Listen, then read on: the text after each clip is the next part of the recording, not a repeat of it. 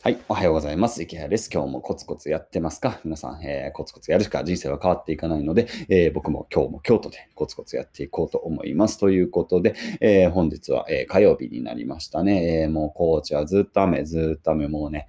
はぁ、って感じですよね。雨だとね。えー、来週からようやく晴れるのかな。えー、もう全然洗濯も乾かんしね。えー、洗濯もなんかこう生乾きだしね。本当に嫌ですよね。本当にもうなんかずっと洗濯物話してますね、僕ね。えー、はい、これイノベーション欲しいなということで、えー、早くガス乾燥機が欲しいんですが、えー、まだこの家はガス乾燥機がついてないんですね。えー、まあその話はどうでもいいや。えー、まあ本題に入りましょうか。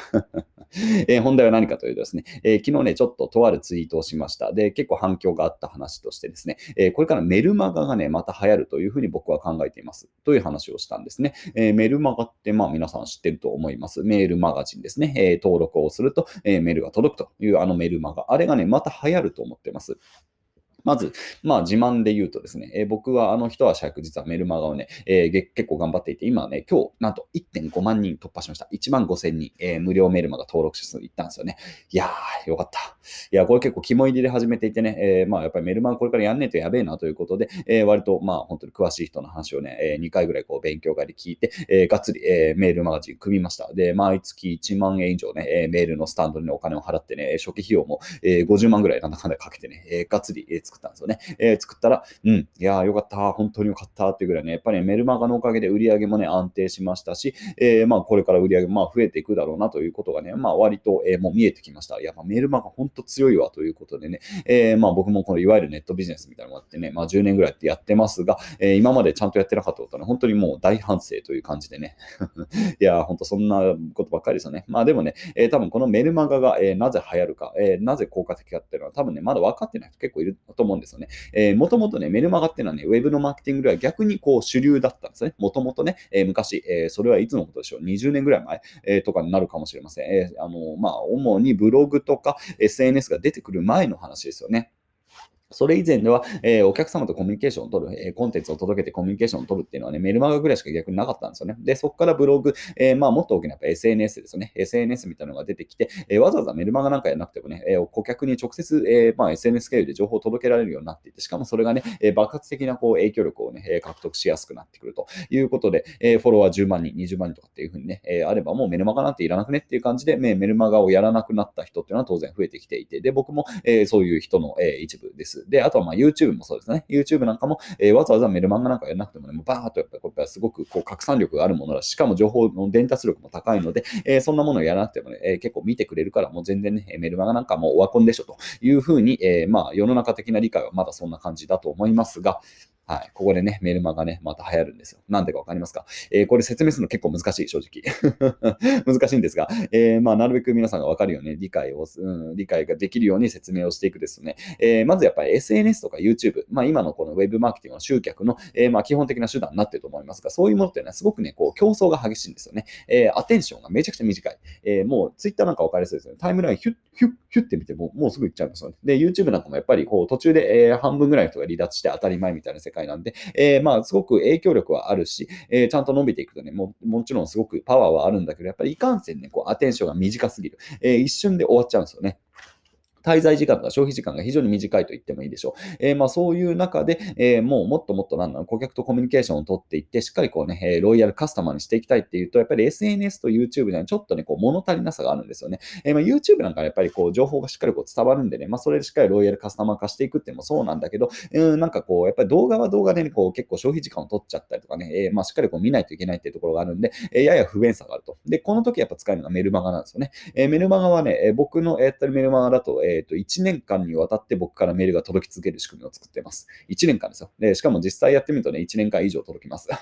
今480日目ぐらいまで書いたかな。いや、すごいでしょ。めちゃくちゃ書いてるんですよ。えー、それってやっぱ強いじゃないですか。もちろん途中で解約する人もいるし、もちろん全員がね、その、あの、送られてくるメールを毎回毎回しっかり読んでとは限らないですが、えー、でも一応ね、あの、登録していただいたら、まあ嫌がらせるように僕からのメールがね、えー、2日に一遍届き続けるという感じの、まあ仕様になっていてですね、それですごく長期的なコミュニケーションですよね。1回登録してくれたら、あなたのメールボックスに、まあ一応、ままあ、2日に一遍届き続けると。もちろんね、え全員が、えちゃんと見てくれるわけではないですが、まあ、それは別に SNS も YouTube も一緒ですよね。え登録してもね、別に全員が見るわけではないので、全く同じなんですが、えでもやっぱり、まあ、僕自身やってる感じ、かなりね、いわゆる開封率という数字がありますが、開封率も非常にいいですし、えかなりメルマガのおかげでね、えまあ、実際、こう、僕のファンって言ったら変ですけど、僕のコンテンツを、えちゃんと、え消化してくれる人っていうのはすごく増えたなという感じがしていますね。えなので、こう、長期的なコミュニケーションができてるのすごく、えメルマガの、まあ、非常に魅力的な部分で、えそこで、えこう、ロイヤルカスタマー化していく、え顧客とちゃんとこう、え顧客育成というね、用語がマーケティングでありますが、まあ、リードナーチャリングとかも言います。リードナーチャリングをしっかりこうメールマガジンを通して、え行っていって、え顧客のレベルを上げてもらうと。顧客のレベルが上がっていくと、え自社の商品とかがやっぱり買ってくれやすくなるし、え顧客もすごく良質な顧客がたくさんついてくると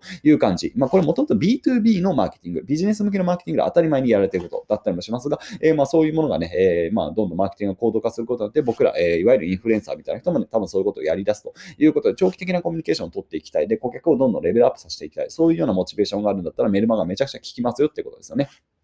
で、まだまだあります。で、メルマガっていうのはやっぱり顧客のメールアドレスとか、あとはあるいは個人情報といったちょっとあの変な言い方ですが、まあそのそれぞれのね、情報を取ることができます。えー、まあ年齢とかね、性別とかもちろん取ることができますし、えー、あとはそのメールマガジンをどれだけこう積極的にこう、なんだ、なんか、えー、関わってくれるか。一応僕のね、あのメール講座のプログラムみたいのがあってですね、え、課題を提出します。で、課題を、え、ちゃんと終えてくれた人は、えー、なんだろう、僕から、え、しっかりこうね、フィードバックを提供するということをやってます。今1日2、3人ぐらい、え、終えてくれてるかな。え、で、僕は編集をしたいとかね、え、あとはまあ質問を投稿してくれたら僕はまあ返信をね、するときはするみたいな感じのまあ仕組みなんかもあります。で、そういうようなね、え、顧客のアクションっていうのは全部、え、うちのデータベースにもちろん入っていきます。自動的に入っていきます。なので、え、まそういうようなアクションを、え、しっかり可視化することで、え、まロイヤルカスタマーというかね、え、しっかりこちらに関わってくれてるお客様っていうのを、ね、可視化することができます。で、え、あとは例えばそうだな、あの、うちの教材たまにセールをやるんですよ。たまにセールをやる。で、そのセール情報が欲しい人は、え、この特別なメールに登録してくださいね、みたいなこともできます。ということは、え、そこにあの登録してくれる人ってのはね、えー、まあ一回僕のステップを踏んで、こうなんだ、メールマガジン登録して、なおさらに、えー、セール情報が欲しいっていう2段階の、えー、リストといいますが、えー、すごく深いところのリストに登録してくれてるわけですよね。で、すごくだからね、えー、僕の、えー、まあ情報をある種待ち望んでくれている、ある程度ね、